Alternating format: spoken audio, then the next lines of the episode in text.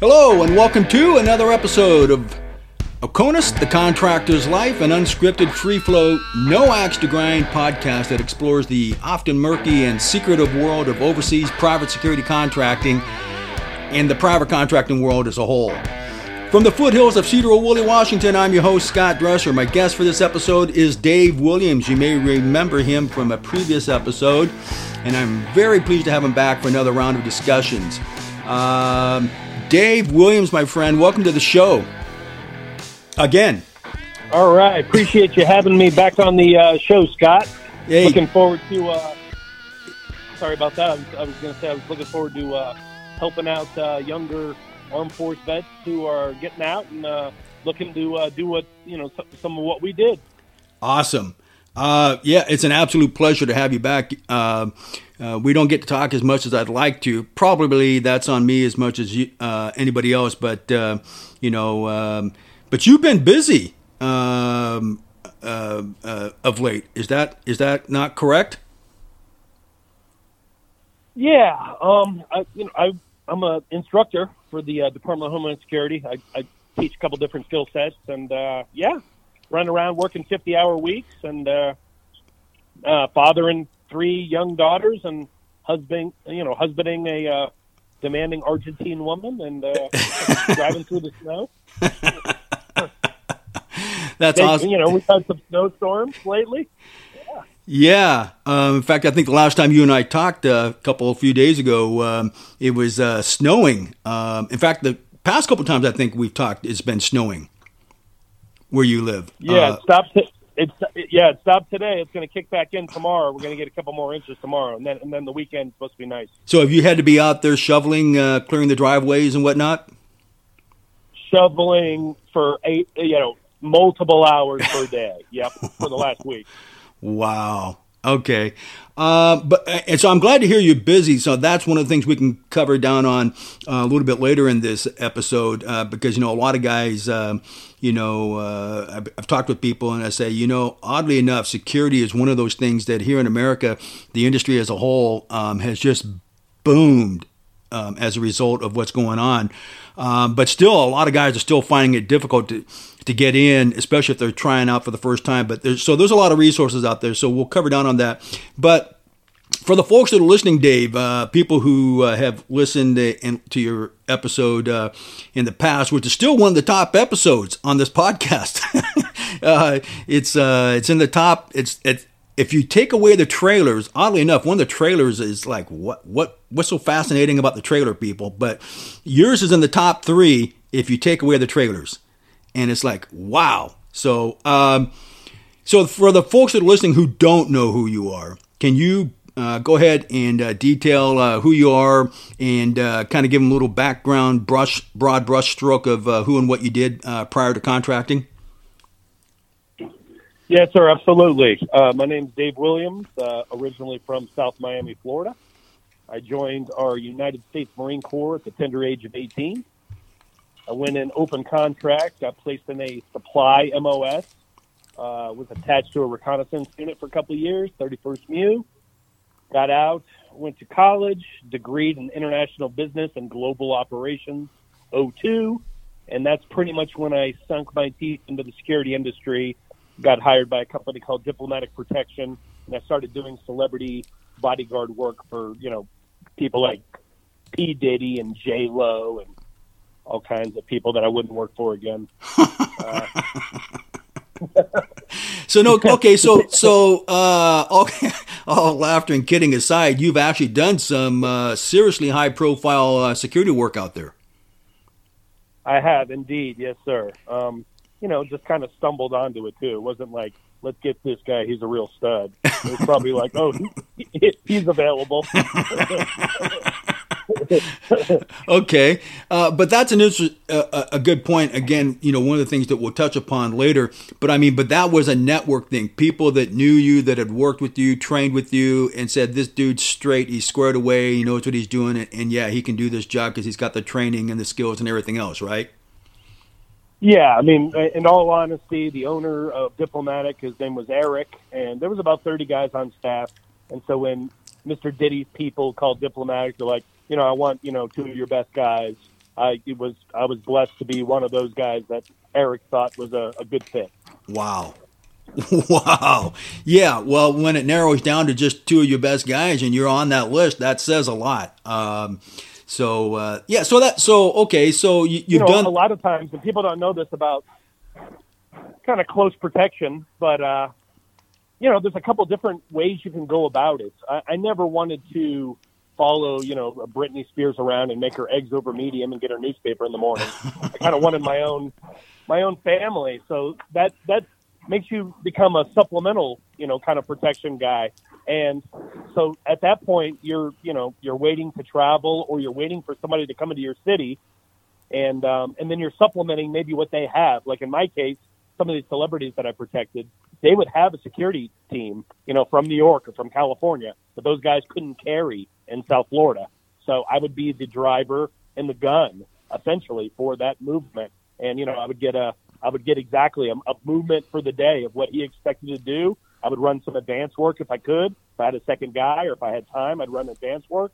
And then I would just move the principal from A to B and, you know, and, and, and go from there and try to just be, you know, as, as good of a, part, you know, part of his team as I could.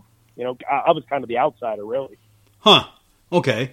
So, uh, and and that's an interesting uh, point. A couple of them there because uh, um, I've I've told people, you know, uh, you know, when it's come up, it's like you know, you don't understand that when we're talking that kind of work, you freak like you just said, you frequently are traveling, and it's not always in your local area. Um, and so uh, you might be gone if you want to make a career out of it just as frequently as you would be if you were working uh, overseas.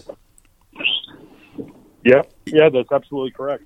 Yeah, and, and, there's plenty of guys that do that. Um, some for a short time, and others, you know, for a long time. But uh, so, uh, so, so, back up just a little bit. So, for the folks that are listening, I mean, you've got a, you know, uh, I won't go into detail. I'll let you um, hash that out with people. But you got a fairly impressive resume of people you've worked for, both overseas and here in the states. Uh, so, uh, so for the folks that are listening uh, can you just give them a brief rundown, or do you want me to do that? Uh, who you know, some of the companies you've worked for overseas and, and here in the states, the ones that you want to mention that you can mention. Yeah, sure. So you know, after I got out of South Florida, I went to New Orleans and immediately worked for Blackwater. Um, from Blackwater, jumped into Black Hawk, and then overseas to EODT, where I think you and I bumped into each other over in the sandbox. Yep. Um, when I came back from uh, CONUS from Iraq, I worked for a company called TLW Jamaica, which was a created logistic hub of Amware logistics, um, basically protecting principals in uh, in and out of the greater uh, Kingston area of Jamaica. Um, I ended up with Nexus Consulting Group, running counter piracy operations for better part of four years, and uh, and now I'm working for Triple Canopy as a as a tactical instructor. Yeah, no, and, and, so your your excuse me, your recent position with uh, Triple Canopy is here in the states. Uh, it's a stateside based uh, gig, correct? It is. It's a Department of Homeland Security uh, client. Uh, Department of Homeland Security hires a uh, a new security company every five years, and sometimes uses the the old one two or three cycles. But Triple Canopy won the contract last year and Triple Canopy beefed up on their training uh, staff, and I was lucky to be chosen to uh, to run a couple of the different skill sets that they that we constantly train the individuals who you know do this federal law enforcement in these in, in these federal uh, buildings. Okay, now are we talking security guards or or you know and or and, and what are the credentials for these guys that are working? All, these credit pretty much you get hired on this contract if you're a former military and or law enforcement these guys are in a capacity of security, but it's kind of walking the line between security and law enforcement because they are they are dictating laws on federal facility. Um, they also have arrest powers on the federal facility. They're, they're known as PSOs, which is a you know a protected security officer uh, within the federal jurisdiction. Interesting. So is that akin to? I've heard the term in the East Coast. There's some states out there that they call them constables, and they have or co- special constable powers where they have the powers of arrest. So it, are you operating under? Um, I'm assuming uh, federal law enforcement regulations, or is it is it civilian, or is it kind of a, a mash of both? Yeah, no, it's under it's under the federal jurisdiction. Like on our badges, it reads uh, FPS, which is Federal Protection Service, and has a red shield. The red shield stands for, you know, I guess you can have, you know, uh, you, you're expected to be armed and have arrest powers. Yeah. Interesting. Okay, so FPS is involved in it. Uh, they're the they're the administrating end of that of uh, security or, or protective services for the federal government, correct? Yeah, so FPS are, are yeah FPS are building inspectors. They come into the buildings and they do the security assessments of the buildings, figure out how many PSOs are going to be needed for the building and why.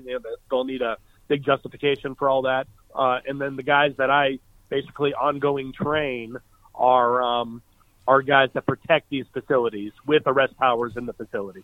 Interesting. So so do so did you and the guys that are and and I presume maybe some gals that are working this uh, on this contract.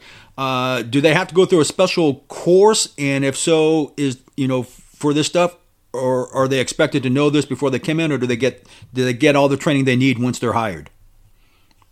Yeah, good question. So yeah, obviously they, they prefer a military or uh, law enforcement background. You'll go through a school, uh, three or four weeks. It's uh, pretty easy stuff. You're just you know learning the real basics, and uh, and then there's a qualification uh, that you'll shoot every five or six months. It's the uh, Immigration Customs Enforcement course. Hmm. So you got to qualify bi-yearly. You have to shoot a certain score, and that keeps you on the contract. Also, you know, adhering to the weight and grooming standards and all that kind of stuff. Uh, you know, we have guys that you know kind of jump into this contract and leave pretty quickly, and then we have we have one guy on contract that's been here since 1996. Wow, 25 years. you know, uh, uh, I'm laughing, but it, it's so true. I, I, used to get in arguments with guys about it, but you know, you talk uh, for we'll just call it the the fitness standard, um, you know, grooming and all that, you know, and but you know, I used to hear guys in the early days say, you know, you got to look the part to be the part. And I said, well, that's all fine and good, but if you can't be the part, looking, you know, ain't to do you nothing, you know, when the shit hits the fan.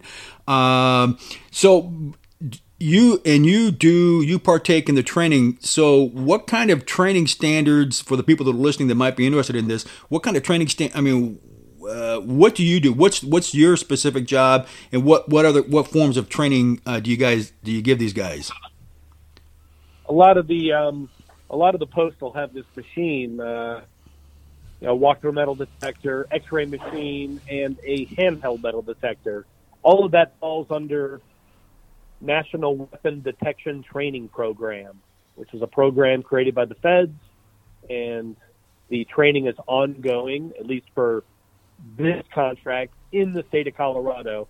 Every PSO has to go through ongoing NWDTP training every 60 days or less. As soon as they get to the 61st day, if they haven't seen me or, or the other instructor, then they're literally not supposed to work a post. Hmm.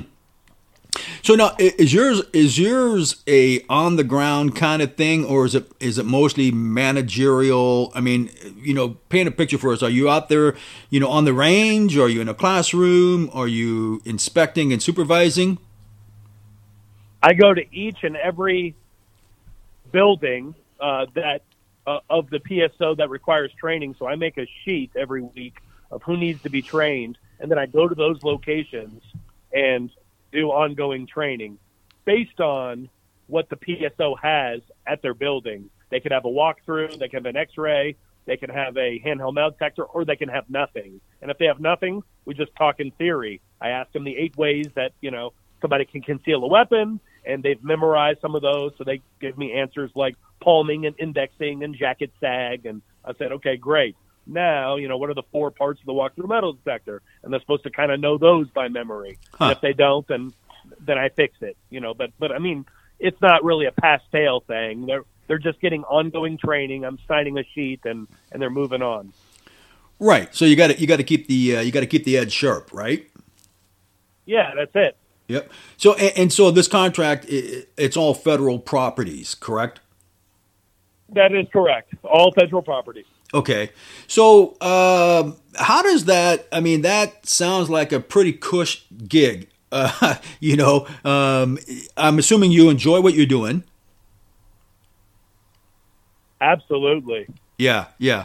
Um, so, how would a you know for for people that are listening again? So they might be interested. Maybe they've thought about it. Um, whether they want to work for on the contract that you're talking about specifically or in general but same sort of thing uh, can you tell them uh, what what's the process how would they go about it i mean you've already said you got to be or they prefer prior military and or law enforcement so if they've got that what else would a person need or should they have um, and how would they go about doing it okay so if we're talking to a veteran and or a law enforcement personnel that hasn't um, done any kind of security stuff in the last three years, they'll need that as well. So they don't, you know, they're not they're not um, against the you know 68 year old uh, Vietnam you know background guy, but they but they don't want you to sell cars 40 years after that and haven't touched any kind of security. So they want you they want you to have some kind of security right behind you. So they prefer military or law enforcement, but if not, you know, you could have worked for, you know, the, you know, Denver police as a security guard in the front of their building for, for some years and, and get snagged that way. Um, they're just looking for some, some, uh, upfront security experience. Um, yeah, I mean, I would, I would tell anybody it's a, it's a really good job, uh, for a couple different people's. I mean, I would say it's it's really good for the person who is already retired and is looking to kind of just kind of relax and and ultimately find a a slow moving gig within the federal, you know, uh, buildings. You know, some of them are a little bit more high speed. Some of them, you know, you'll see three or four people in a ten hour shift. And It's almost a nothing. Just kind of sit there. Um, but uh, hang on, I'm getting a little bit of background noise here. Let me push. Uh,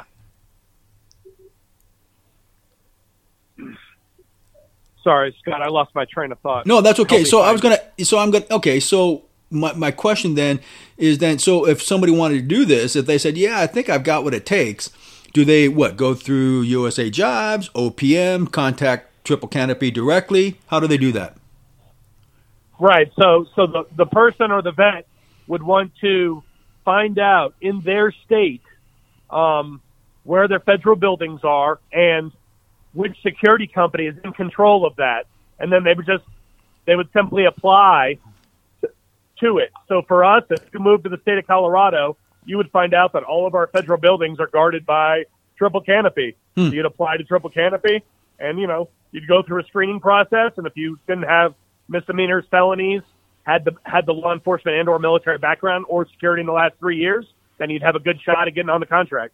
Okay, so eh, you know, so uh, military veteran, law enforcement uh, veteran. So whether this per- so does it matter if they were say field grade personnel or if they were office clerks, as long as they got security background.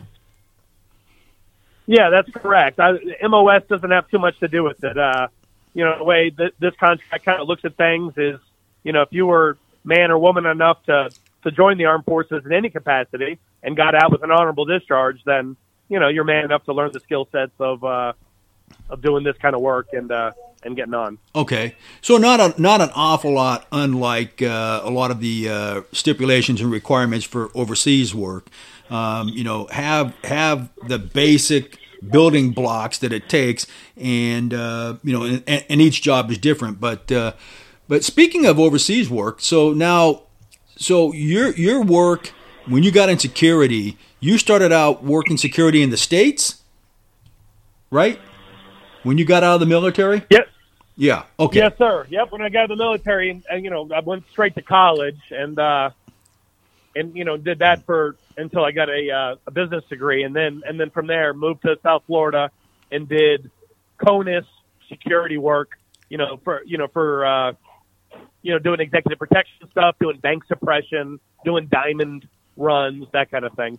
Yep. Okay, so it's interesting. So you have a, a bachelor's degree. Did, did that help you uh, I mean, w- with any of the work that you've done in security, I mean, was that like a, or was that just a bonus, or did I mean, you know, uh, you know, if you're if you're applying for a management position, that that's frequently a, a prerequisite. But did you find that that that helped you at all? Um, in my, in, in, it's a great question, Scott. I mean, in, in my road so far, I haven't really been able to uh, legitimize my four-year college degree. I, just, I, I, haven't really needed it, but it probably hasn't hurt. So I think it, that you know, even choosing me for this, this NWDTP instructor position, let's just say there was two or three other candidates that were all probably equally as as qualified as me, but you know, management was like, "Oh, this guy's got a bachelor degree right after the Marine Corps." You know, I, I don't think it would have hurt me. Gotcha. Right. Okay. So uh, it, it's it's a common uh, it's becoming kind of a common thing where where you know guys are talking about those extra things that go into the decision pool when people are looking at resumes. It's like, well, which one do we pick? And uh, and one of the things is bachelor's degree or master's or you know a second or third foreign language, yada yada. There's there's lots of things. Um, so you know, so with that said, so has most of your work in the security industry. Has it been mostly field grade on you know boots on the ground kind of stuff or have you done or has most of it been in supervisory management?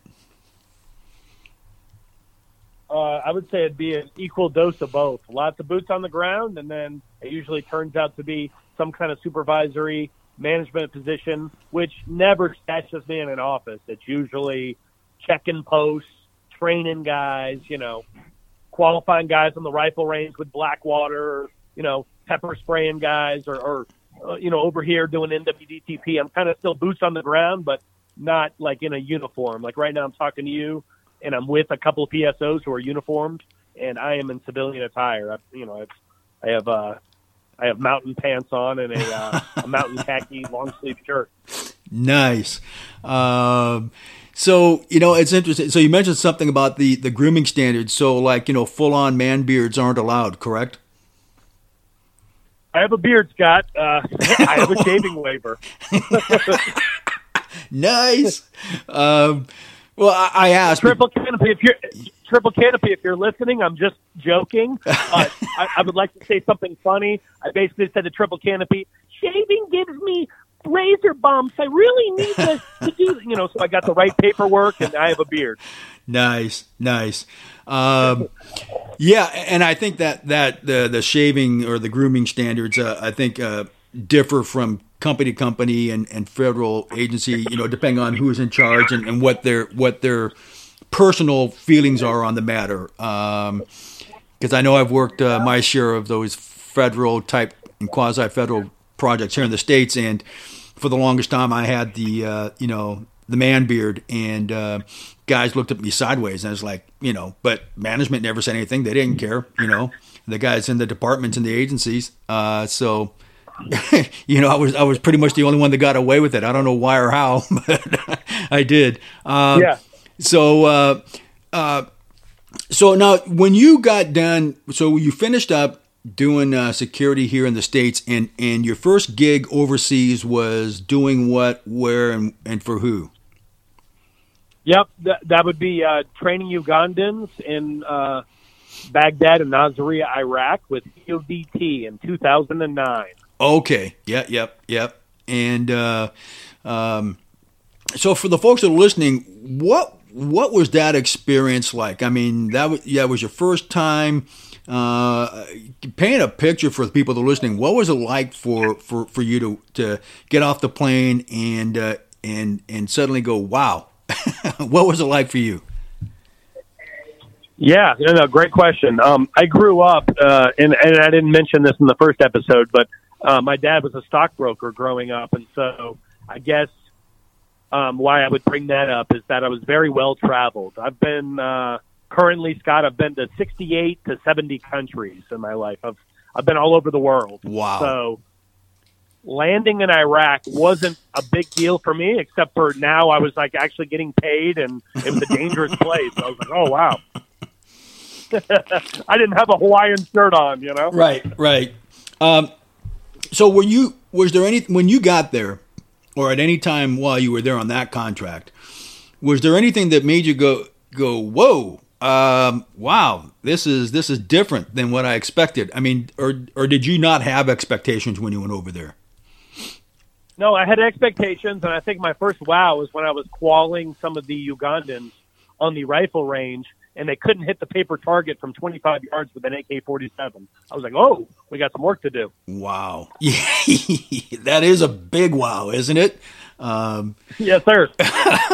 Because those are the guys at that time.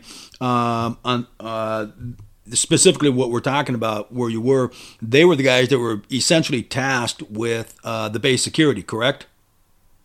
Correct. Yep, they were running the ECP or the entry control point. They were running the towers, and then they were running the QRF, which is what I was in charge of, and that was a quick response force. Somebody breaches the lines, we're running the eight man Ugandan team plus my dumbass, and we're going and trying to make arrests and stuff.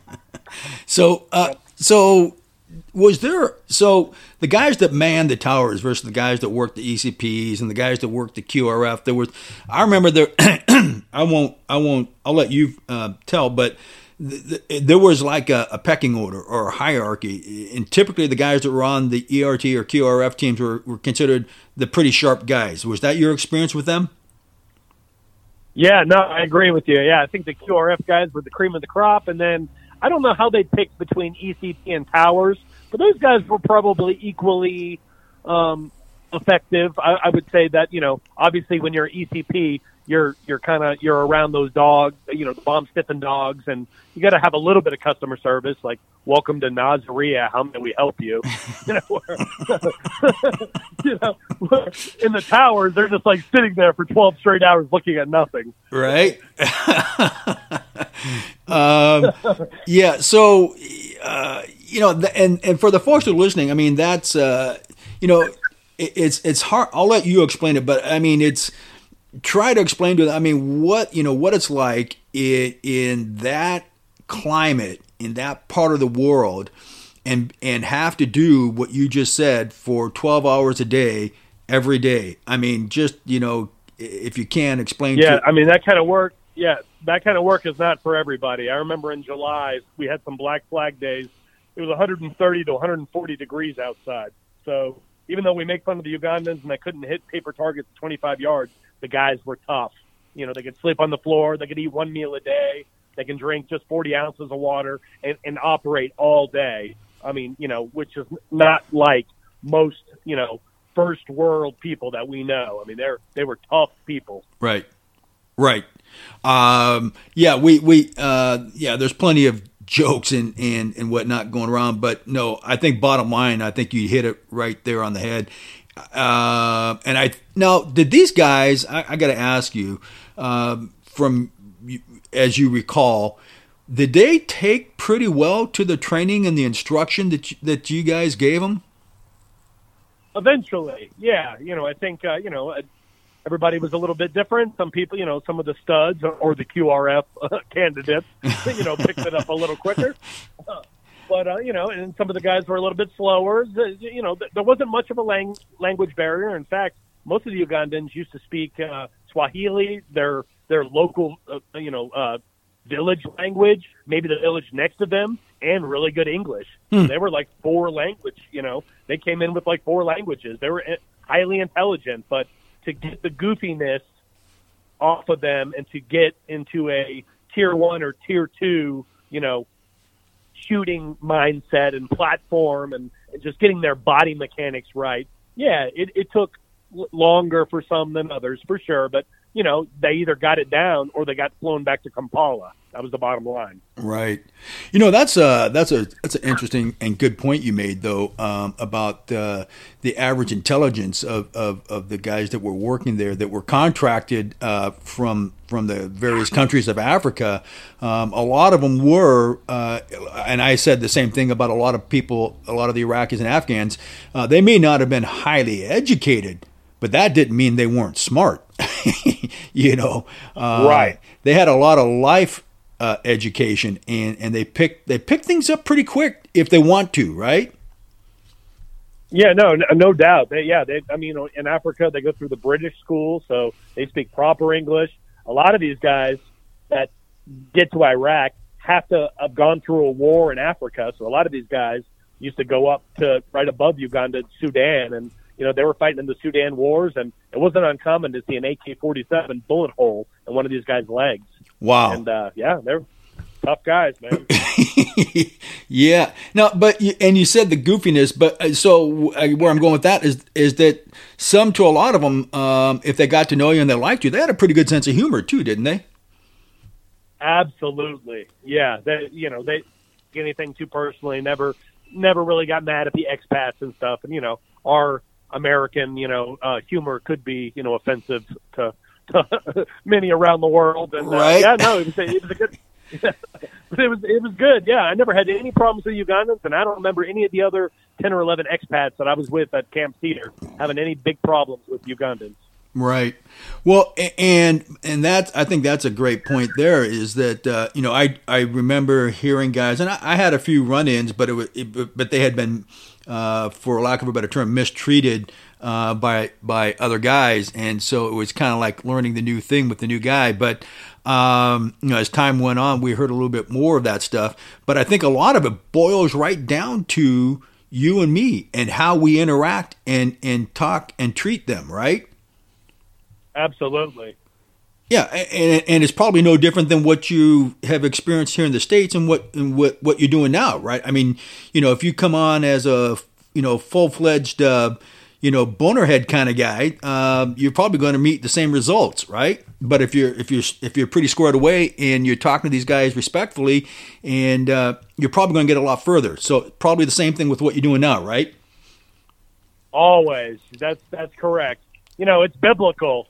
Treat every man, you know, you know, the way you'd want to be treated. Uh, love thy neighbor, all that stuff. So take the chip, throw it way off of your shoulder, come in there with a nice humble attitude and go in there to teach somebody something or learn something without any egos. It's uh it's easier said than done, but um it it, it, it makes the missions way smoother when you're able to do that.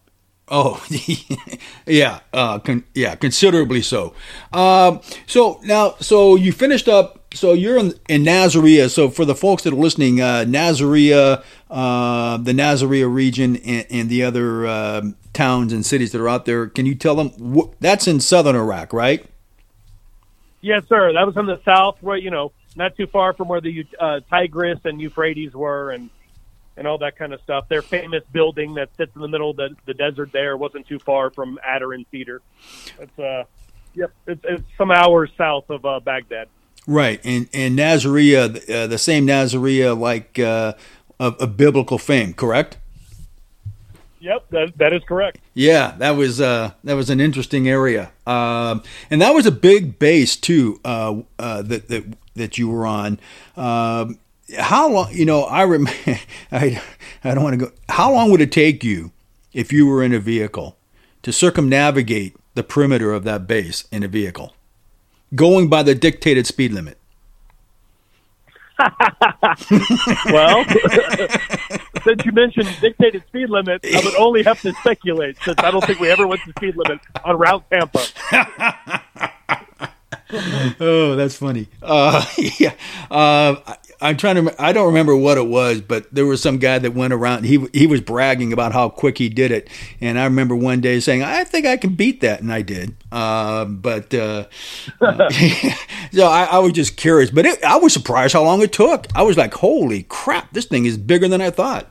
Um, and you see, Yeah, some- I would, I would, I would say once we left the gate of Cedar and we got on Route Tampa, if we didn't have to stop for any camels, or if there wasn't any huge windstorms, we could probably get around all of Camp Cedar in a half hour by vehicle. Right. Which is, you know, it's sizable. Adder is probably an hour or more. Right.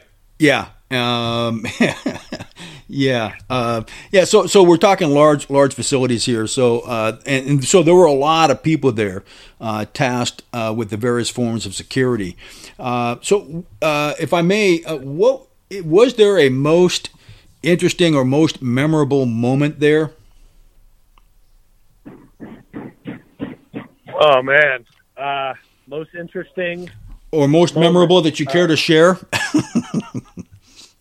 Yeah, so I was uh, I was in charge of getting all the Ugandans together for a, a, or a piss test, and I was attached to the doc, who I still hunt with to this day, going after deer and elk every year.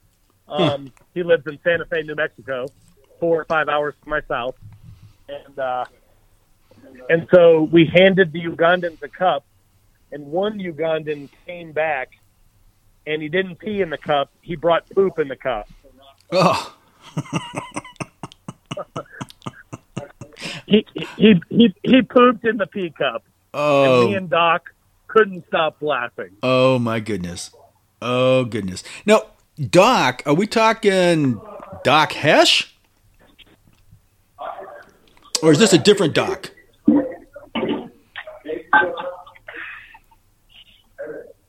You still there, Scott? Yeah, yeah. Okay, good. Yeah, no. Uh, so I don't know if you heard that. Are we talking the same Doc Hesh? The the guy, the doc that, that was there with you. Are you hearing me?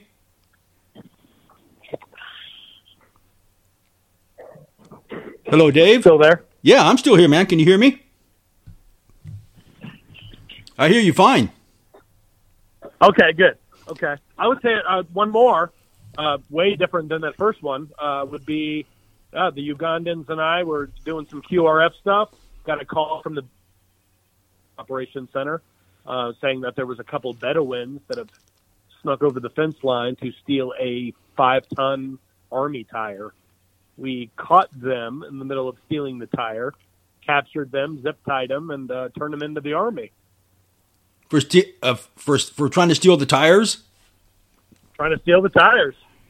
Wow, you know, I seem to recall that being an issue when when I was there. Yeah, yeah, and, and that wasn't the. I mean, they tried to steal everything, right? I mean, it wasn't just the tires, but that. Nope. But for some reason, tires were a big thing, and, and I'm not sure why. Um, Yeah, I never found out why either. But yeah, they like tires. yeah, and, and now so you let me. Uh, so I'm I'm assuming they came through the fence, and you would drive the perimeter, and you would see where they cut it and try to put it back together, so you wouldn't see it, right? Where they Yeah, had, that's right. Yeah, uh, they're pretty crafty, um, you know, and trying to cover up their Yeah, footprints, crafty. And they, they weren't even wearing any shoes. They're so fast. right? Oh man. Okay. Okay.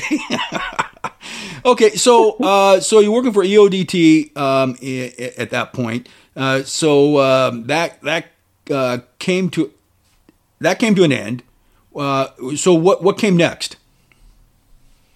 Next was Jamaica. Um, the principal, and I'll leave his name out, but I've been working for him off and on for the last 15 years. He's well to do and, and lives you know, between Colorado and Florida, Huh. placed in each of those two states. And uh, he had a huge logistic contract in Spanish Town slash Kingston, Jamaica, and wanted me to kind of head up a, a twofold security operation. One was to protect the two American CEOs that were going to be working in Jamaica, and the other thing was to run a Jamaican security company in the largest logistic warehouse in the Caribbean. Mm. So I had to hire a Jamaican security company and kind of manage that, which was an absolute nightmare.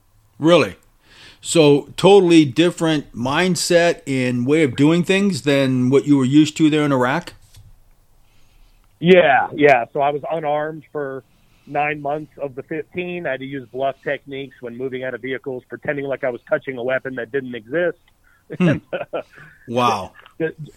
Jamaica's kind of rough on expats getting weapons over there, and you know the you think to yourself, "Oh, I have a top secret clearance or secret clearance." That hurts you even worse. The more clearances you have, the longer it'll take. Really? Wow. Yeah. Okay. So now uh, that okay. So and that's an interesting uh, point. So for guys that are you know uh, thinking about working outside the U.S., like in some of these island nations out there, um, getting a license or permit for weapons is is not always an easy thing, and sometimes it may not even happen. Is that right? Yeah, that's right. So, you know, uh, to, to give advice to those who are thinking about doing stuff like that, make liaison with the local law enforcement. Um, you know, either become a good driver in the place you're in or get a good driver to uh, know the roads, know the routes, know all the kind of road rules to where you're operating. Um, and you, you need to basically talk to those principals that you're protecting. Like I laid down the law day one. I met, you know, two different guys. They were both 15 years older than me. I said, listen, guys, my job is to get you from our home to the logistic warehouse Monday through Friday and get you from the logistic warehouse to home Monday through Friday and also to protect our home while we're sleeping and that kind of thing. I will not protect you when you decide that you want to go, you know, dancing in Kingston on Thursday night. You're on your own. Okay, so so yeah. the, so uh, so nightlife and entertainment for you was a no go. That's right. Yeah, I did zero clubbing and zero bars, and luckily for me, that both guys I was protecting weren't big nightlife guys, so it was it was kind of a moot point. But had it had it not been, I would have stood firm and not put myself in harm's way, especially without a weapon. Okay, so and, and that was going to be my next question, and, and the reason for that was because you were unarmed. Is that correct? That's correct. And, you know, it was a one man show. I didn't have a team. Okay. Yeah. Oh, that makes a huge difference. Right. Okay.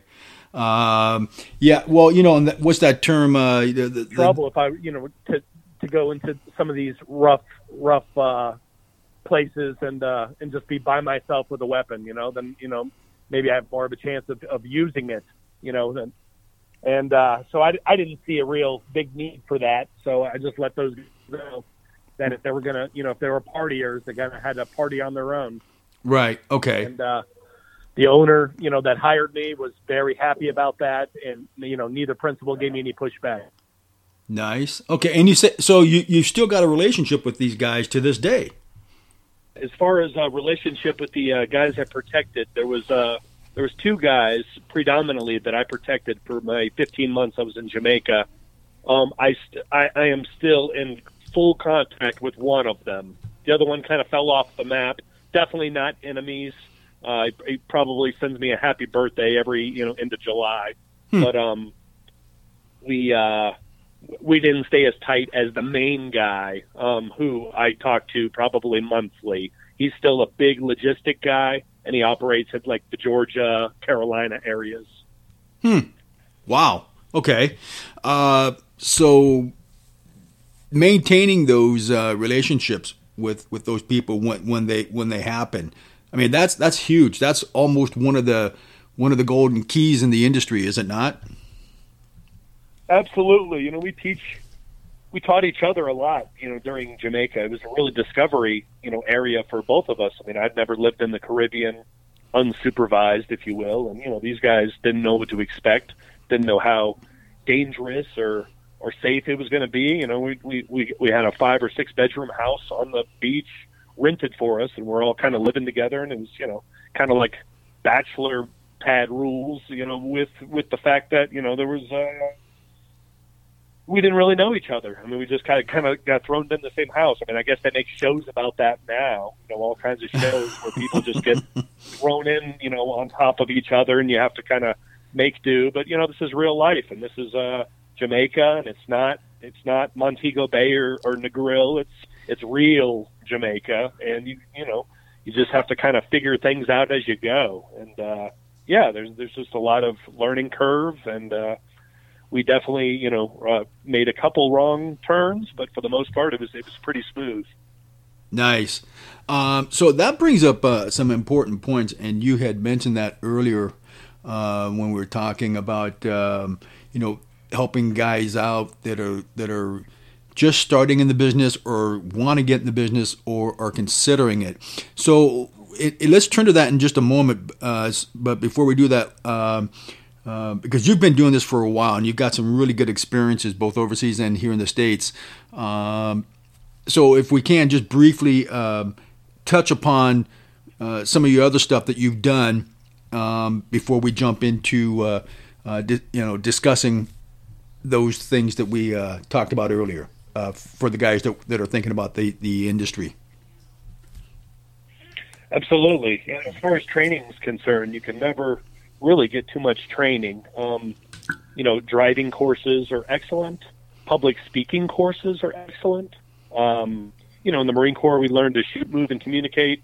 You know, uh, let's take the shooting out of the equation because that's you know last second stuff, and things have gone wrong if you have to get into a shootout. So I mean, you know, communication, I'd say, out of the list of those three shooting, moving, and communicating, communication is absolutely number one. Got to know how to sell yourself. You got to understand what the mission's going to be. You got to be able to verbalize what you're thinking and why you're thinking it and why you, you should make that kind of movement. So communication's huge. Driving schools are great. Um, keeping a physical fitness is awesome because I mean nobody wants a, a fat bodyguard. So you know you need to you need to kind of look the part. Yeah, yeah, um, that's that's funny because I I think we had talked about that a couple times in the past about uh, looking the part is great, but if you can't fill the part, you got a problem. But what you just said, I mean, that is that that that does make a big difference, especially the first impression when you first meet them, right? Yeah, yeah, you know, and and being able to deter bad things because you know bad bad people are watching you. So if you look like you know what you're doing, you get out of the vehicle and you you're kind of you know maybe you know indexing or you know kind of touching your your waist and looking like you're securing a weapon and you got your eyes set a certain way and you're opening the door a certain way and and, and, and you're nice and you know strong physically. I just think all of those things are helpful. They they can't be hurtful. They're helpful. Right. So you know they're, they're probably going to try to find another team you know that looks a little more vulnerable. Well, yeah, and that and that makes a lot of sense because uh, kind of like uh, we used to talk about uh, years ago, uh, when still gets talked about, but uh, the soft target syndrome, right? I mean, uh, most criminals, terrorists, they're not they they don't want to go through extreme effort unless they're on a suicide mission. Um, they're, they're looking for a soft target, right? So, I mean, if you look like a hard target and you're doing everything right, you're probably that much closer to not having to do the deed, correct?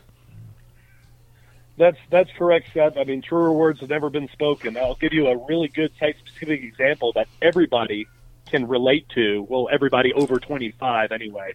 Um, we're, we're talking about the uh, the Oklahoma City bombing. The Oklahoma City bomber, I, I forget his name. Uh, oh he yeah. came to Colorado first.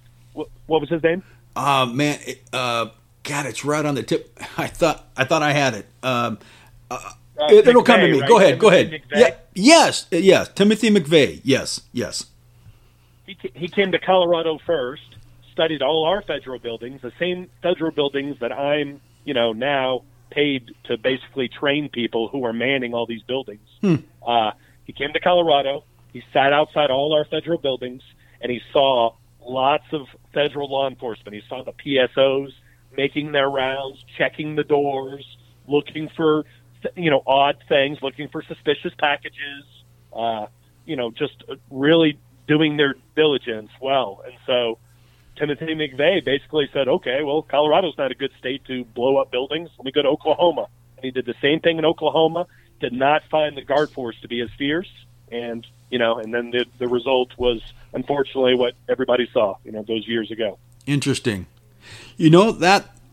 I mean that is very interesting. I, I mean that sincerely, but but that does hearken to the point that, that we that you that we just made, and that um, I don't know about you, but I sometimes had uh, gotten some pretty ugly arguments with guys about when it's like you know when they were getting lackadaisical. It's like you can't, man. You can't get lackadaisical. You can't let your guard down, and you you know you got to keep that routine. You talked about physical fitness.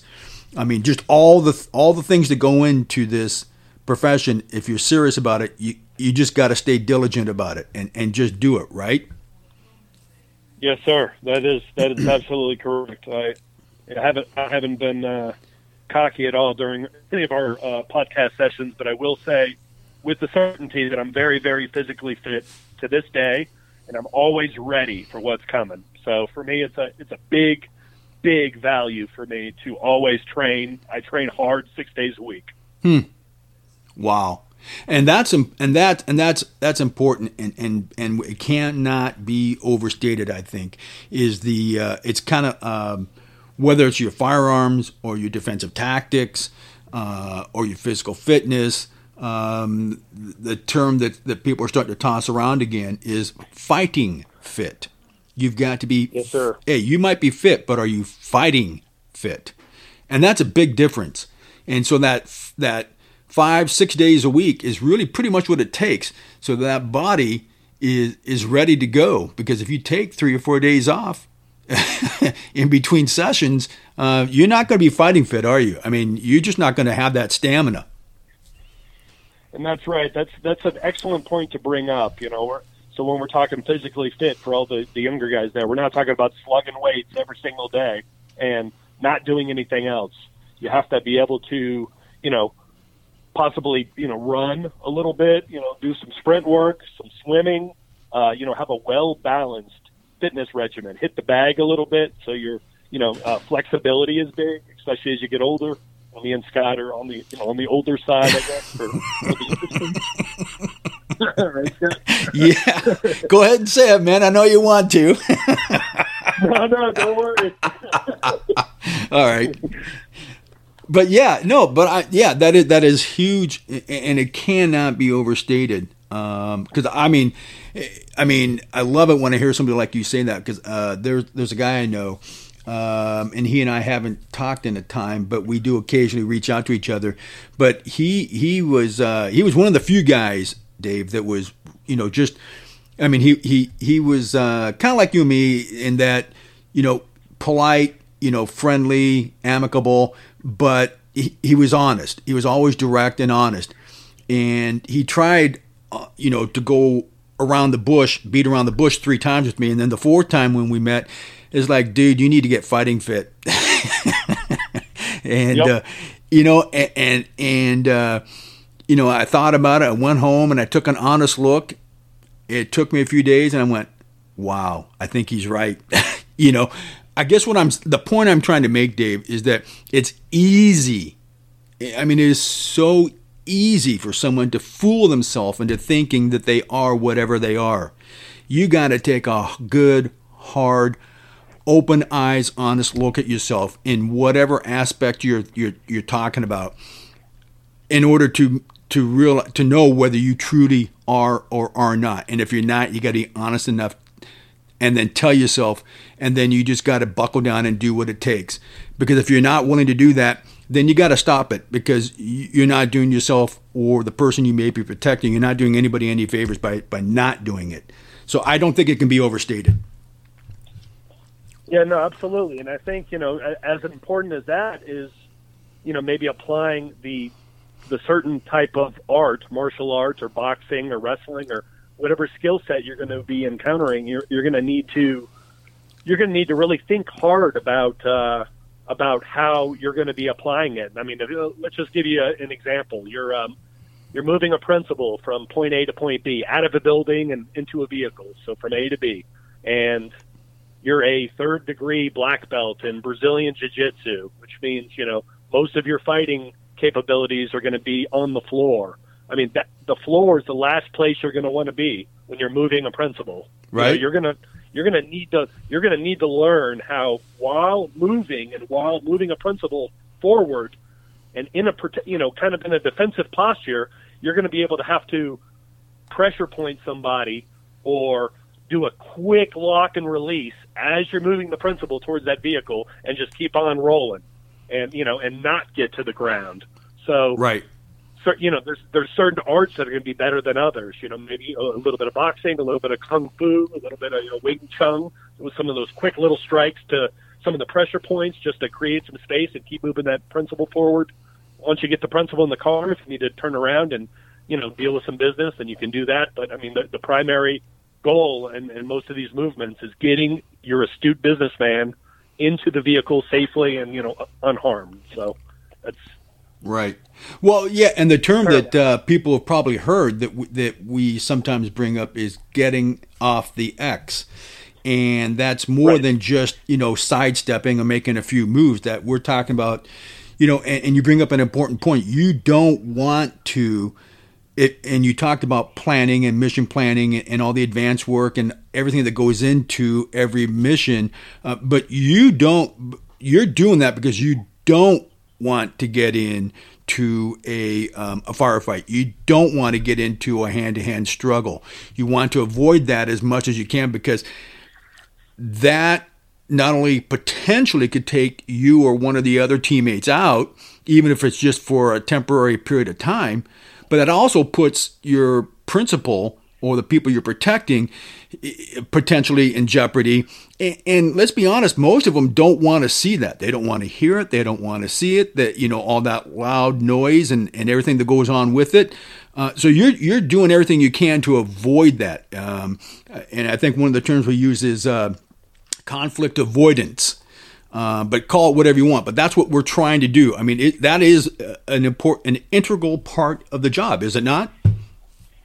Yes, yes, that is uh, that is correct, and all everything you brought up is exactly accurate. That's that's that's all right. So yeah, so but but and so people would say, well, then why do you got to worry about all the other hard skills? Um, because you because if it happens, if it happens, you got to be ready, right?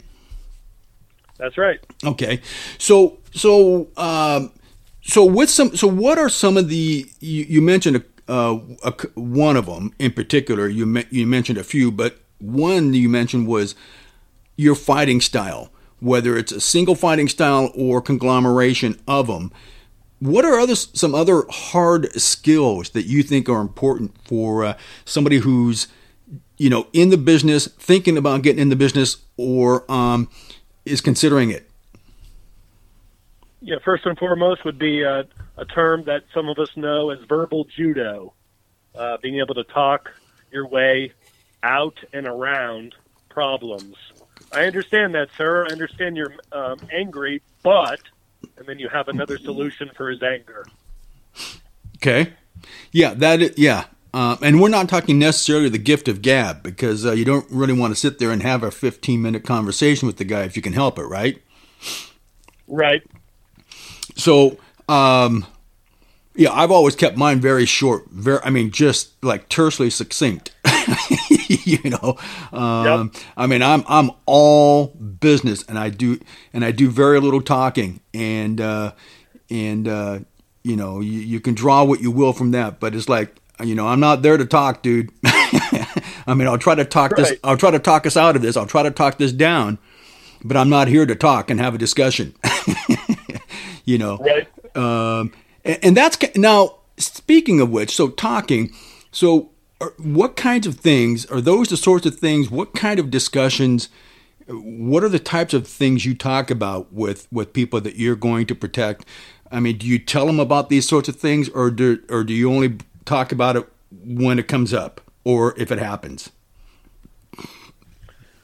Yeah, I, I think I don't think there's one really good answer for that question, only because every principal is so different and their needs are so different. Um, you know, a lot of principals want you to com- completely disappear and be left, you know, blocks away, just kind of watching from a distance. Some want you right on top. Um, and then there's different venues they're going to be doing, and so you just got to be able to wear a bunch of different hats. Um, man, it's it's so hard to give you one really good answer for that. Okay, um, so think about that and, and, maybe give us um, several example answers. But uh, while you it, it, while you think about that, though, so are these the types of discussions you have had with a principal? Hey, you know, when when we go here on our on our way, if this should happen, that should happen. Um, you know, I mean, have you have you had those what if scenario discussions with these people? Is that something you think you yes, should? Sir. Yeah, I would say not only with the principal, but you know, sometimes with the principal's right hand man, or you know, somebody who kind of is the caretaker for the principal for a lot of their business venues. So I'll talk to them and kind of just get a layout of what the expectation is, and then I'll lay out what my expectation is, and we'll just try to find some middle ground. Um, you know, without obviously bending too much uh, for the for the you know for safety reasons. Really, I mean, it's got to kind of be my way. Uh, you know, for for me and my team to operate to operate properly and you know I'll give a little bend if needs be and change you know tactics a little bit even if it makes me a slight bit uncomfortable uh, as long as I know I can accomplish the mission with myself or with a small team and you know like I said before communication is just paramount with stuff like that. Um, whoever you're talking to. Okay, so when you say communication, for clarification for people that, that are that are listening that, that may or may not have a question about that. But for clarification, when we say talking and communication, we're not talking about, say, for example, you're you're um, en route from point A to point B in the vehicle. We're not talking about sitting there and having a, an ongoing conversation with the person necessarily. We're just talking about communicating um, intentions and and you know things that are important, right? Material important stuff. Right you know, and, and really just an expectation, um, you know, what they expect and then what kind of what we expect as, as protection guys so we can protect properly. And right. We just hope that, you know, that we meet their expectations and they meet ours. And sometimes there's, you know, from time to time there's failures, but for the most part, you know, that stuff usually is successful.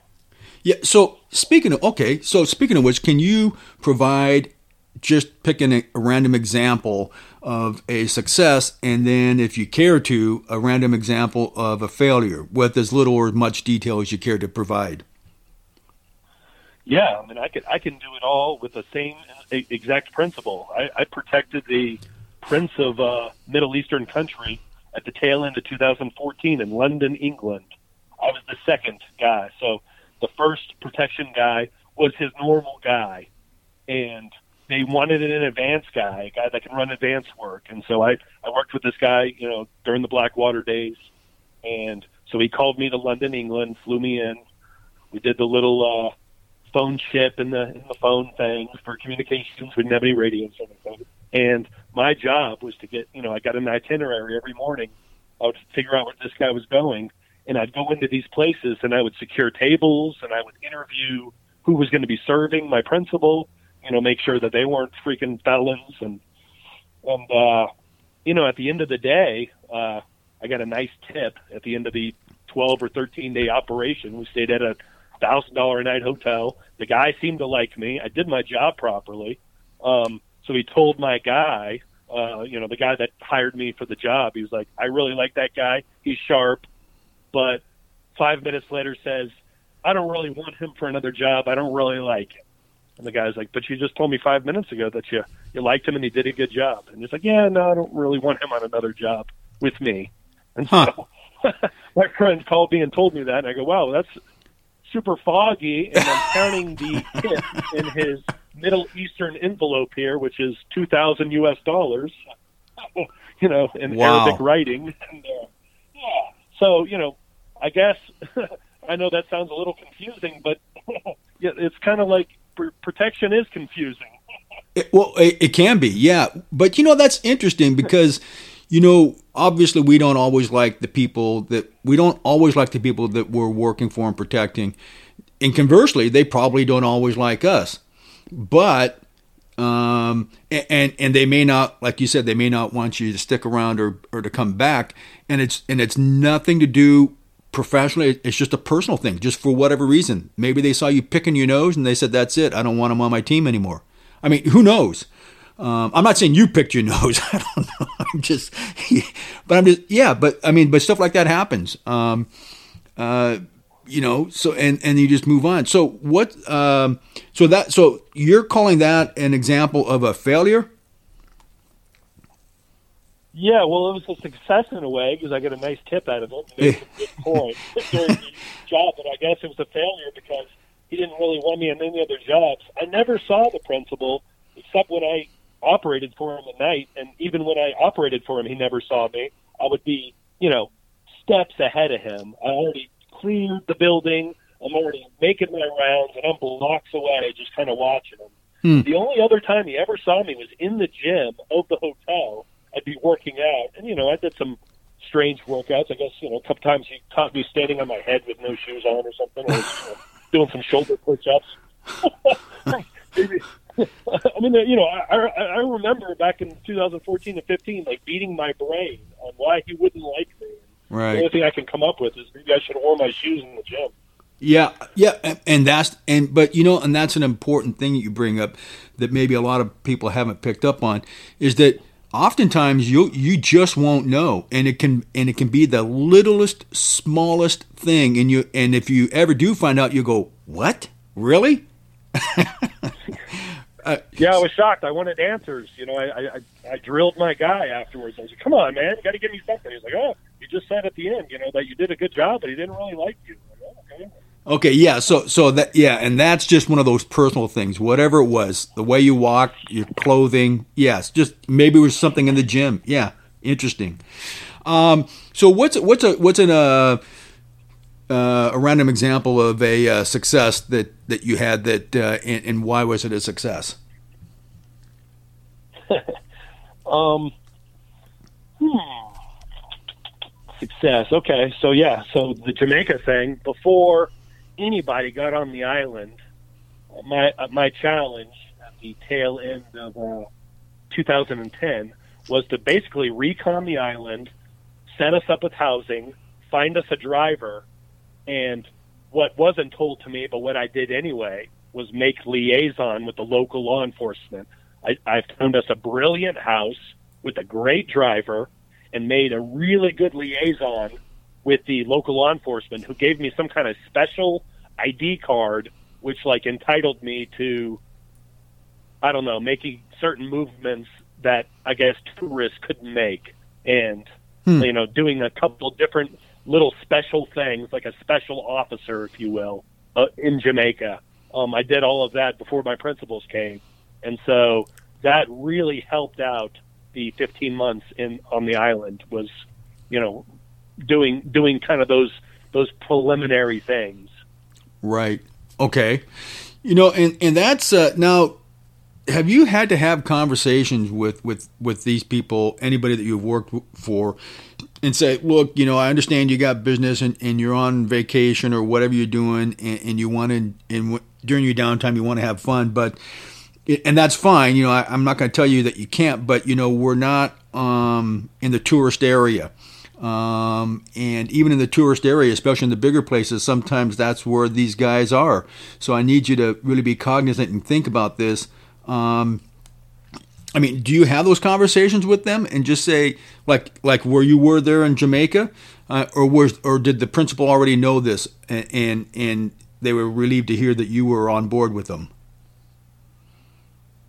Yes, as, as far as Jamaica, like I said, I did that reconnaissance on my own for those couple weeks, and then as the principals started to come in, uh, at first we stayed in hotels, and there wasn't, uh, you know, any kind of big discussions. We basically, from the hotel, we would eat in the restaurant of the hotel, we would lounge by the pool, and there wasn't really a lot of movements. As soon as we got housing, and and I knew we were kind of like three bachelors, if you will. I, I felt obligated, and nobody had to tell me to do it. I just felt obligated to take these two gentlemen who were both slightly older than me, you know, 10 to 15 years older than me, and just kind of let them know what I expected as, uh, you know, as a protection guy. Like, if I'm going to protect you properly, I'm going to need you to fall into this bubble. Okay. Okay.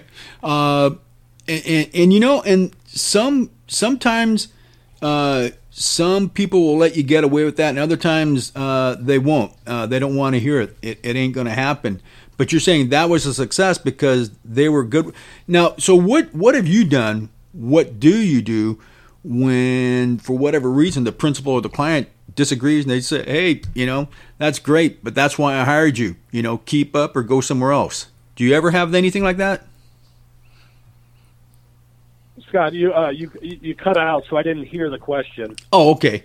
Uh, so have you do do you have have you had experiences where you're talking with the principal or the client, one of the reps, whoever, and they're saying, "Well, that's great. I appreciate your concern, but that's why I'm paying you, and that's why I hired you. So you know, you do your job and don't worry about what I do. Either keep up or go somewhere else." Have you ever had anything like that?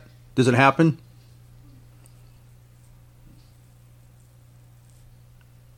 Scott, you still with me? Yeah, yeah. I hear you fine, man. You don't hear me?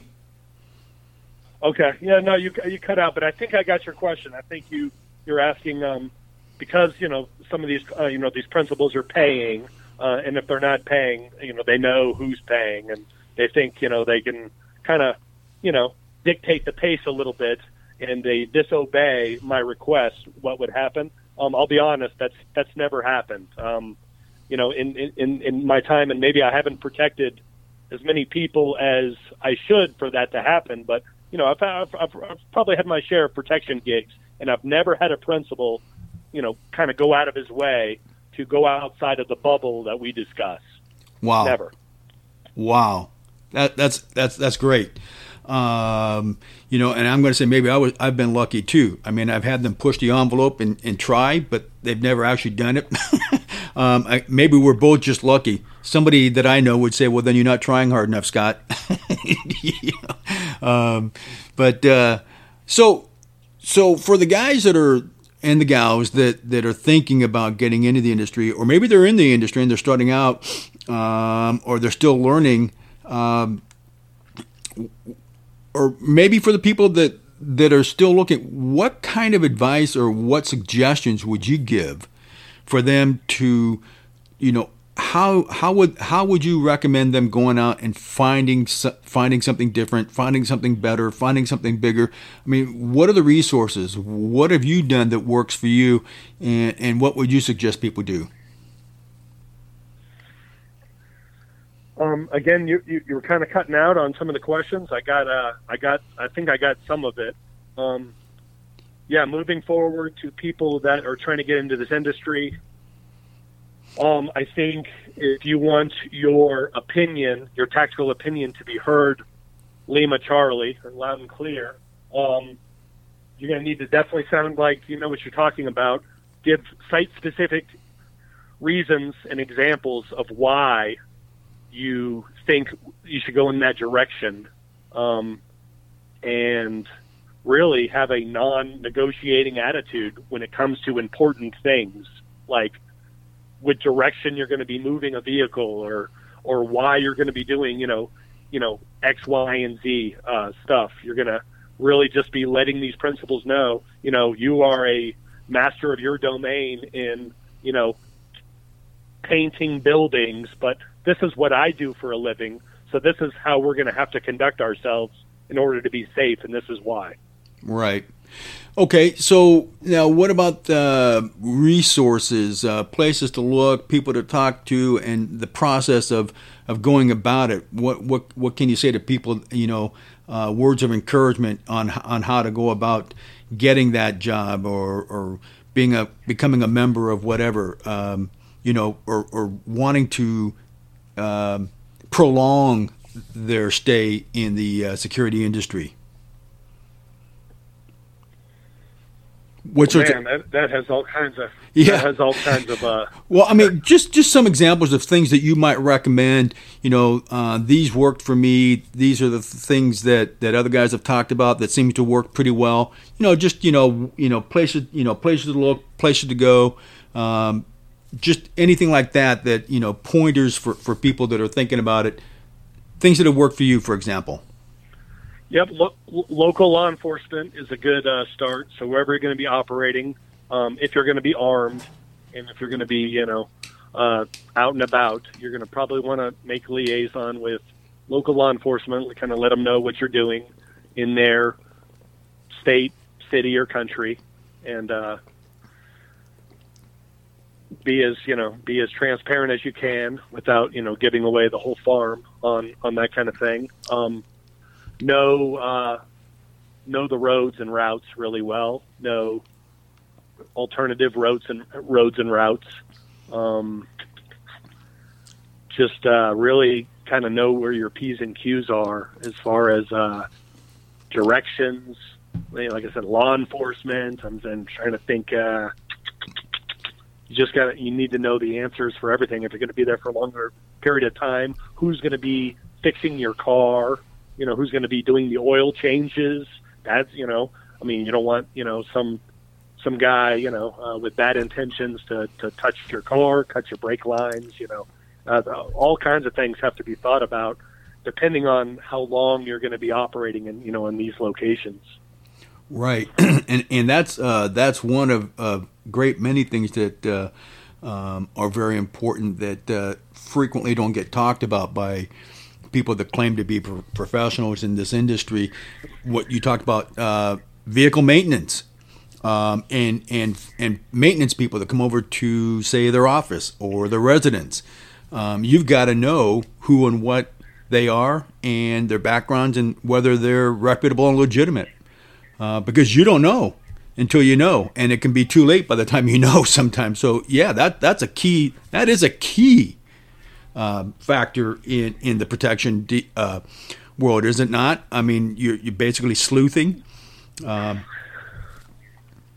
for, for those sorts of things. And it seems like yeah, yeah, it seems like the higher the profile of, of the clients you're protecting, the more you have to think about that stuff. Obviously, if you're protecting, you know, some airline pilot and, you know, he doesn't really have a lot of enemies, but maybe he's just a paranoid and, or maybe just wants some status, you know, like, hey, if I get a protection guy, I'm going to feel better about myself. Okay, cool. You know, you probably don't have to think too much about the, you know, about the car mechanics and stuff like that. But as the as the principal becomes a higher profile guy and he has more and more enemies, you know, maybe he's some kind of general to a, you know, third world country that everybody wants to get to, then everything has to be considered from the food source to the car to, to the whole nine yards, who he's talking to, whether or not his phone's bugged, whether or not the rooms are bugged. There's just, uh, it can get as deep as you can, you know, everything you can think of uh, should be considered, really. Right. Wow. Yeah. So it it can, it can get really deep. Uh, so are there are there resources that you can think of online, offline, around the nation, um, in local communities that people can turn to, um, uh, whether you know for either additional information or for networking or for finding work? I mean, what would you recommend? What what's worked for you? It's, it's, it's a great question, Scott, and I would say that the answer is evolving. And right now, in our in our industry, with the amount of communication and resources we have with Facebook, and it, like for instance, for me, I'm kind of out of the box these days. I probably do one protection gig a year now, you know, because I'm tied in with my family and I'm tied in with Triple Canopy and I'm tied in with my my workout regimen. And so for me, you know, I, I just don't get as many gigs as I did in Miami and in New Orleans, uh, you know, kind of in the mountains of Colorado here.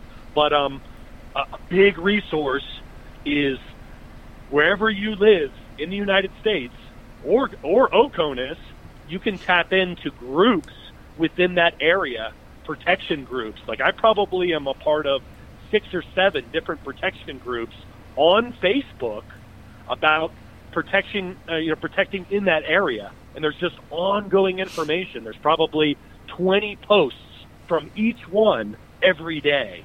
And it's, you know, hey, looking for a, a guy to do a night, uh, you know, Saturday night in Fort Collins, 35 an hour, business attire, unarmed, you know, and you, hmm. you know, if you, if you're interested, you chime in. Also, if you have a question, like, hey, listen, guys, you know, I live in Colorado, but I'm going to be operating in Seattle.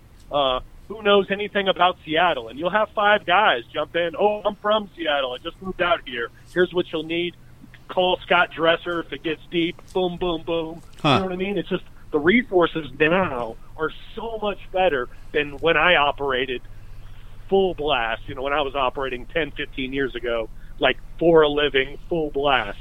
I didn't have those tools that are now available to these younger these younger guys and girls.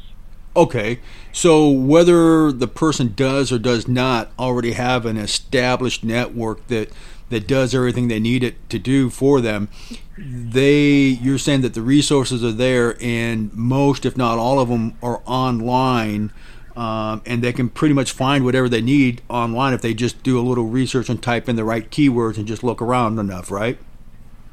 That's right. Yeah, and Facebook's just one of the platforms. You can get on LinkedIn and. Uh, and there's groups there. Uh, there's just there's just so much information now electronically, and it's so easy from an electronic start to navigate into you know a, a top tier protection person in that community that can help you, that can team up with you, that can give you advice.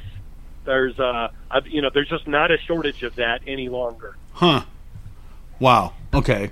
Uh, and that's probably not going to come to a screeching halt anytime soon. That's probably just going to become uh, more of it then. I mean, the way things are going with with uh, all these uh, new new forms of communication. Okay. So, so Dave, I gotta, I gotta ask you. We're, um, we could talk all day about this stuff, and if you want to, we, I guess we could. but, um, uh, no, uh, but we've been at this for a while now. Um, so let me ask you, uh, what sort of parting sage advice that you haven't already imparted? What, what, what thing or things would you like to say or tell people? Uh, to keep in mind um, or to think about or to consider. Still there, Scott? Yeah, can you hear me? Okay, I can now. Okay. Uh, yeah, what what thing or things would you ask people to think about or consider um, as they move forward um, in their in their decision process or their career in the security industry? Okay, good. Um, first and foremost, and I think we touched on it uh, you know, if it wasn't in the last episode, it was in the you know kind of the part one. But um, I think deciding which kind of protection person you're going to be. Are you going to be a full time live in the house, make eggs over medium, and get the newspaper every day?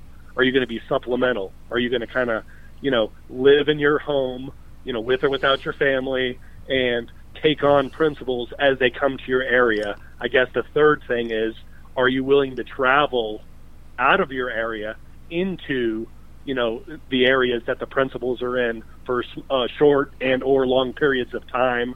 And when you do that uh, are you uh, are you familiar with that area? I mean are you going to pick up real quickly on the routes and the restaurants and the clubs and the uh, rules of engagement and the weapons laws and the different counties?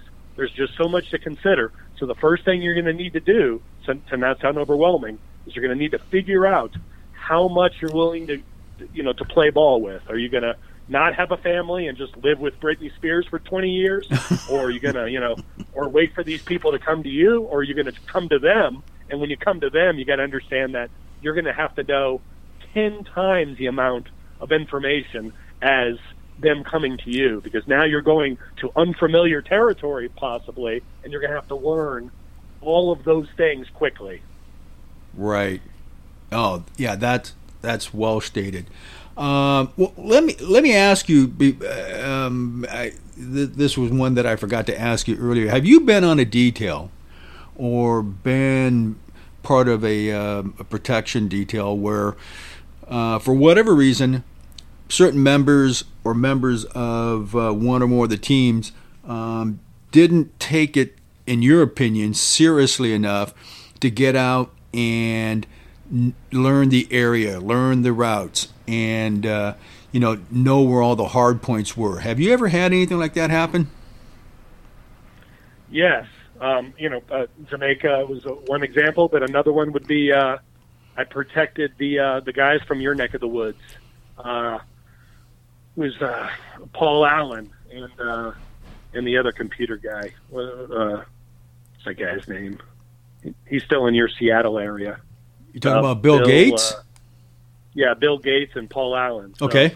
Paul Allen was the was the owner of the Seattle Seahawks till he passed away a couple years ago. Yep. Uh, six or seven years ago, he came to New Orleans, which was the town I was in, and uh, he was, you know, o- operating under the uh, the company uh, Vulcan, and uh, Vulcan hired a couple of us because of exactly what we talked about. Vulcan did not know New Orleans, did not know the roads, did not know the rules.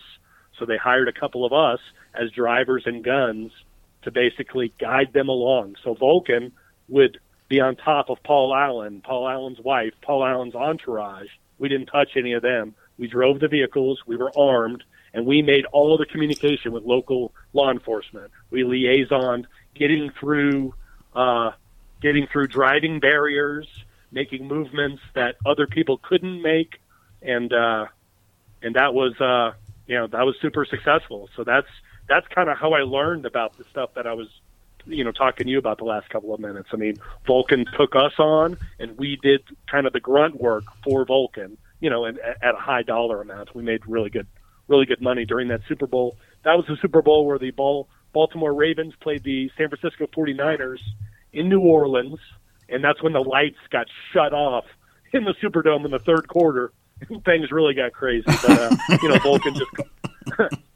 Vulcan was inside the stadium, called us. We were outside the stadium, staged in vehicles. We we asked him, you know, would you like us to move vehicles? Would you like us to do anything? No, just stay put for now. We know exactly where you are. Stay there, and uh, you know, we'll we'll keep you posted. And then the lights came back on 20 minutes later, and everything was kind of back to normal. But that was a that was a funny gig, and, and that lasted like three weeks. So wow. we had to do lots of advance work before uh, Paul Allen and his entourage came in, and we did we even did stuff, you know, after after the Super Bowl. Just we operated. That was a long three weeker. I'll bet. Um, you know, and that was another question I had that I'd forgot about until you brought it up again. Um, I got to get my notepad and pen out more often for this, but uh, can you ex- articulate to people that are listening why it is so important to have some sort of communication with the local law enforcement folks or have a liaison with them or develop a relationship with them. Can you articulate why it's important and how it benefits the professional protector? Yes. So the most important reason is you're sitting in a vehicle, it's two in the morning, you know, even if you're outside the Superdome, you're going to have civilians and they're going to see you. They're going to see your vehicle sitting there your vehicle's probably in front of a residence or a building or something that just looks a little strange, and they're going to call local law enforcement. And they're going to say, I see a muscular white guy, 190 pounds with a scar on his face, and it looks like he's carrying an M4.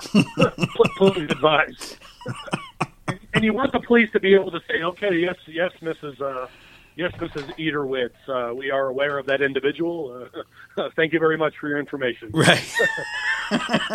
right. You, you, you You're not going to want four police, you know, cars to run up to you and, and draw down and say, "Hey, get out of the car!" You know. Oh man. Okay. So, so I mean, but that's primarily. I mean, that's that's really the the big reason is just so that they know you're there, so that they don't respond to those kinds of inquiries. That they they know you're there, and also now let me ask you: if something happens, something goes down, and you need the cavalry to arrive, um, they're aware of it. They're more. They're probably more apt to respond and get there a little bit quicker. Exactly. I mean, it's always a win-win because sometimes these off-duty cops, you can you can employ them for for very short periods of time. You know, you can have them, you know, run an advance work for you, get the information. I mean, you can actually pay them for that kind of stuff. And then on the other end, yeah, I mean, there's no surprises. Uh, you know, you're not getting into any drawdowns with police. They know you're there. Um, it's always a win-win to let them know what you're doing and why. And uh, like I said, I mean, more times than not, I have cops coming to me and say, "Hey, listen, you know, I make forty-eight grand a year as a cop. I mean, you got anything for me to do?" And I'm like, "Yeah, actually, let me talk to this team leader here." Or you know, if I'm the team leader, I'm like, "Yeah, I could have you do this, this, and this. Here's three hundred bucks. Boom." Wow. Okay. Yeah, um, and and you know, and it's interesting. A lot of a lot of law enforcement, and I, when I say a lot, I don't know what a lot means. You know, whether it's a large percentage or a small percentage, but it seems to me that a lot of the law enforcement guys I've met, um, and a, maybe a couple or a few gals, um, I mean, they they really want to get into private security protective work. Um, is that a natural trans from what you've experienced? Your is that a natural transition for these people? I think so. I, I would say it's a lot easier to go from a cop to what we do than to go from what we do to a cop. Take it from me. I went from I went from what we do to try to be a cop, and I was a cop in Colorado Springs Police Department for a year or so, and it just wasn't a good fit. It wasn't enough money. It was too much work. It was too much report writing. Huh. Too many arrests. Too much getting spit on. You know, just for not enough money. Where wow when you're a cop and you leave a job making 50 or 60 and having to deal with the public so much, and you're now getting kind of in the high life where you're now on a principal and he's paying the $800 a day and you're not getting spit on and you're just making quick movements and quick decisions, being really decisive. It's, uh, it's usually a pretty good fit. The cop is so appreciative that he has this new job that he's like really good at it. Right. That's been my experience. And it makes a lot of sense too. Let me ask you. So you you've you've done security, so you have experience both uh, working on land and working at sea, uh, maritime security. Do you, do you have a favorite type of security? Is the one that you would like to go back to if you could? Yes, sir. Uh, that's without a doubt maritime protection, which it seems like the bottom kind of fell out of it in 2015, which coincidentally is the year that I stepped away and became a police officer. But Hmm. um, and I think a lot of nuts and bolts and reasons why that happened. You know, number one, you know, us Americans, you know, we we, we like to make five, six, you know, up to you know thousand dollars a day because if we're not making that, we can find things in the United States to make that. Well, other places around the world don't have that, so they Hmm. don't have the definite four or five hundred dollar a day job, you know, waiting for them in their country, and so they're able to work in the maritime industry for cheaper. And so it got contagious with the, with with these shipping companies Hmm. and with the protection companies that are involved in these shipping companies. They are starting to hire people like Indian commandos, Sri Lankans, even Brits who are just a closer flight to getting into Africa than than the American who needs six hundred dollars a day. The Brit will work for three hundred pounds a day. They work for they work for a little more than half of what we're doing, and, and they're closer. So we, you know, I'm not saying that Americans can't get into maritime, but it's a lot tougher than it was when I was running from 2011 to the to the tail end of 2014. Huh. But to answer your question, Scott, that would be my number one pick if I could get back into maritime, because the maritime, you know, when it was paying high dollar and you can create your own schedule, you can let the, you know, let the company owner know, yes, I'm I'm willing to stay out overseas for for for X amount of days doing X amount of runs, but after that, you know, I have to come back to the states, and they'll they'll fly you back, and then they'll they'll replace you. They'll replace you with another teammate who hmm. will fly into one of those locations that we were operating out of, and then they would just reboard another vessel. It just continued to go on. So you can stay out for as long as you want or as little as you want, and so you can make as much money as you want for as little as you or as little as you need. Huh. But but so but in those uh, positions, those contracts, I mean, but you you can do a constant rotation, right? I mean, it's not just a one time shot, or is it? Um, yeah, it, it all depends on how many ships your company has, you know, kind of in their in their coattails, and uh, and so, for instance, uh, I get shipped off in December 2011. I fly into Muscat, Oman. It's me, you, and Doc. We'll just say uh, we got Doc Hesh with us, so it's me, Scott, and Hesh, and we board a ship. We um, it goes to Mozambique. It delivers coal. It comes back to it comes back to Muscat, Oman, three weeks later, and Scott has to go back to Seattle because your kid's graduating from university. At that point, me and Greg Hesh would be stashed away at the Golden Tulip Hotel in Muscat, and we would wait on your replacement. That replacement would come a couple days later, and then we would jump on another ship, ideally. Huh. Uh, another ship would have to need operations, and my company would have to kind of have the lock in of that operation. And so we would be the team. It's not last second. It's like, okay, you're going to be in Muscat in five days. I have two guys sitting in Golden Tulip, and the third guy is going to be joining them. They will protect your ship in five days. Huh. Wait for your replacement. He comes. We board the ship. We do our stuff, and then somebody else probably has something they have to do. Maybe I have to go back to Colorado to do what, or you know, Greg Hesh has to go to New Mexico to do what. And at that point, it's just a constant cycle until there's no more ships, until there's there's just not any ships running. And then at that point, the company, if they're smart, flies us all back to Conus. We all go back to our home of records, and you know they wait for another ship, and then they build a new team, and, and it goes from there. Okay. So so that was so then my follow up question, and, and I think you answered it, but it's uh so there's no there's no guarantee that when any one of us is done with our you know whatever we had to do back home when we go back a there's no guarantee we'll go back and b if we do go back there's no guarantee that we'll hook up with the guys we worked with Perfect uh, questions, and you are exactly right. No guarantee that you'll ever go back again. No guarantee of any time frames on going out. And if you do go out, no guarantees that you're going to work with Dave Williams and, and, and Doc Hesh and Scott Dresser. Might get a completely different team. Interesting. Okay. Okay. But but but you and but so you would go back to it uh, primarily for the money then, if you could. I like the money and I like the duty. You know, The duty. three of us. One guy's on the flight deck or the top of the ship, kind of protecting the the captain and you know all the operations up top, and the other two guys are down in their room. And so it, essentially, it's four hours on, eight hours off as the ship moves. Huh. And uh, yeah, you know, while you're not on, you're studying languages, you're doing push-ups, you're sleeping, you're reading. You know, you're. So yeah, it was just it was just a good job. I, I, I liked it. I liked Okay. I liked being up up on the top there with the on the on the deck there, you know, waiting to see what's coming, and you know, watching the watching the whales follow us and the Huh. dolphin jump, you know, out of the water, and it was yeah, it was just watching the sun come out of the Indian Ocean at 5 a.m. That's that's unbelievable. Hmm. The stars in the sky at night are unbelievable. So it's just Wow. a beautiful, beautiful gig, really. So that, okay, so and then another question came up um, because I know I've run into this, and fortunately, it's never been a real problem. I've always found a way to do it, um, but there's got to be times when, and you said a lot of push-ups, which is what jarred this. There's got to be times, you know, you, you want to stay fit, you want to stay healthy.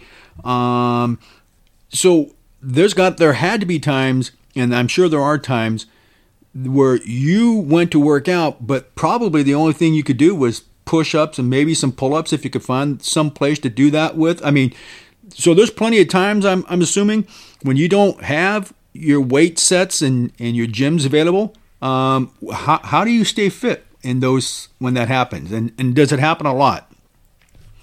Yeah, great questions. Uh, more times than not, you don't have a gym to rely on, so you're lifting rusty cans. You're li- you know, it's it's jailhouse rules on a ship. I don't care how luxurious it is. It's kind of it's kind of prison rules. You're literally doing pull-ups off of the little tiny lip you have over your door. I mean, you know, you can you got to be as inventive as you can as far as nutrition and eating. If you're on a U.S. flagged vessel, you're going to be in good shape. You'll be eating lasagna and chicken breast. But if you end up on a Chinese or Philippine vessel and you're not used to eating fish heads and rice, you know, you can lose 20 pounds on a long voyage. Wow. Okay. So so your workout has to, and, and I'm and I'm assuming that it's not always just uh, on the maritime side. Sometimes even on um, landborne uh, uh, security, there there's times when you got to be creative in, in, in how you do your workout. You know, picking up big rocks or logs or whatever. I mean, but so it's not just maritime security, but but but more so. Is that correct? Yeah, right. I mean, if you're if you're on a ship, yeah, you're you know, or in a hotel, you know, uh, in a uh, in a place, uh, you know, a lot of these hotels didn't have gyms. The uh, the ships don't have gyms. You have to really be creative and staying fit. Yeah, you got to, you know, you got to uh, learn how to do plyometrics, running in place and dropping down, doing some push-ups, and jumping jacks, and you know, kind of kind of old school rules at that point. You're uh, you're doing whatever you need to do to you know to try to uh, you know knock the breath out of you. Right. So you said running in place. So uh, some of these ships uh, not conducive to uh, running, running laps. Is that correct? That is correct. Yep. A lot of the ships not conducive to running laps. Some of the ships we were on were moving like uh, negative twenty degree frozen like gases that you can't shoot into and you can't even get near. So Wow. stuck on the back end of the ship. And furthermore, any kind of engagements uh, are going to require you to run down to, to, to basically where the rope ladder was thrown and engage from the top of the rope ladder so you don't shoot or fight anywhere near that highly, you know, explosive gas that they're shipping. Wow. Huh. Okay. So there's a lot more to maritime security than probably most people imagine if they've never done it, right? I mean, um, how much of it is? I think I asked you this once before. How much of it is is like what we saw in that Captain Phillips movie? So yeah, the ship a lot like that. The crew is a lot like that. There's usually 15 to 22 crew members, and most of them aren't very tactical. They're hard-working, blue-collar kind of guys, oil on their face, and you know, and uh, and yeah, you um, some of the things that you say and do when you're on the ship is is almost shocking to them if they've never had a security uh, specialist on their ship. Like you're letting them know, you know, what the expectation is if we're under attack. They're going to go into the safe room. Here's the code, and I mean, a lot of these guys are starting to realize, oh my gosh, we're we're in some real world stuff right now. I mean, I've been an oiler for 15 years on a ship and it's never been a problem. And all of a sudden we have these three crazy looking Marine guys and they're uh, telling us that we're going to have to, you know, hide underneath the anchors if uh, something goes wrong. Wow. all right. yeah. Um, okay. So, uh, again, uh, what did I say? Um, uh, man, uh, I, I know we book you book you have stuff you need to do, and we could talk all day. Uh, but so we'll go ahead and put a uh, wrap on this. But so as we do that, do you have a final thought or final words of wisdom, golden nuggets that you haven't uh, already put out that you'd like to uh, keep like people to keep in mind, or something for them to consider as they move forward? Yes, yeah. As we move into this, you know, and the, the the world of protection is is uh, is always changing. It's always adapting. It's uh, constantly reforming, and once you think you have a grasp on it, then you get a phone call to operate in a place that you've never heard of. So stay really flexible, stay really uh, really fluid. Uh, do as many you know tactical courses as you can get your hands on, and if that's too expensive for you, read as many books on on things from subject matter experts as you can. But you, you can't go wrong with a couple good shooting schools, uh, a couple good communications, uh, you know, practicing, uh, a couple good driving schools. Be ready to to work as a team or as an individual um, without ego. Uh, keep the mission as the number one priority. Like the, they teach us the Marine Corps, mission accomplishment number one, troop welfare number two. Your welfare is secondary to making sure that the mission of the principal or whatever it is you're doing in any security capacity is accomplished before your comfort. Um, and then, you know, as you get into these different uh, venues like maritime, you know, you'll learn to you'll learn little tricks of the trade, like bringing your own protein and you know bringing good books to read and, and you know what to look out for. But yeah, stay absolutely fluid, stay humble, uh, just be a sponge because you're never, you know, you never know everything. You're always subject to learning new things, and that's, I think, uh, a really good part about, you know, about everything really. But you know, in the in the protection industry, it's really important that you remember some of that. So, right. No, no, that that is that is that is very very well stated. Um, all right, my friend Dave, thank you very much. Uh, thank you for tuning in to another episode of Oconus the Contractor's Life. Again, I want to thank my guest.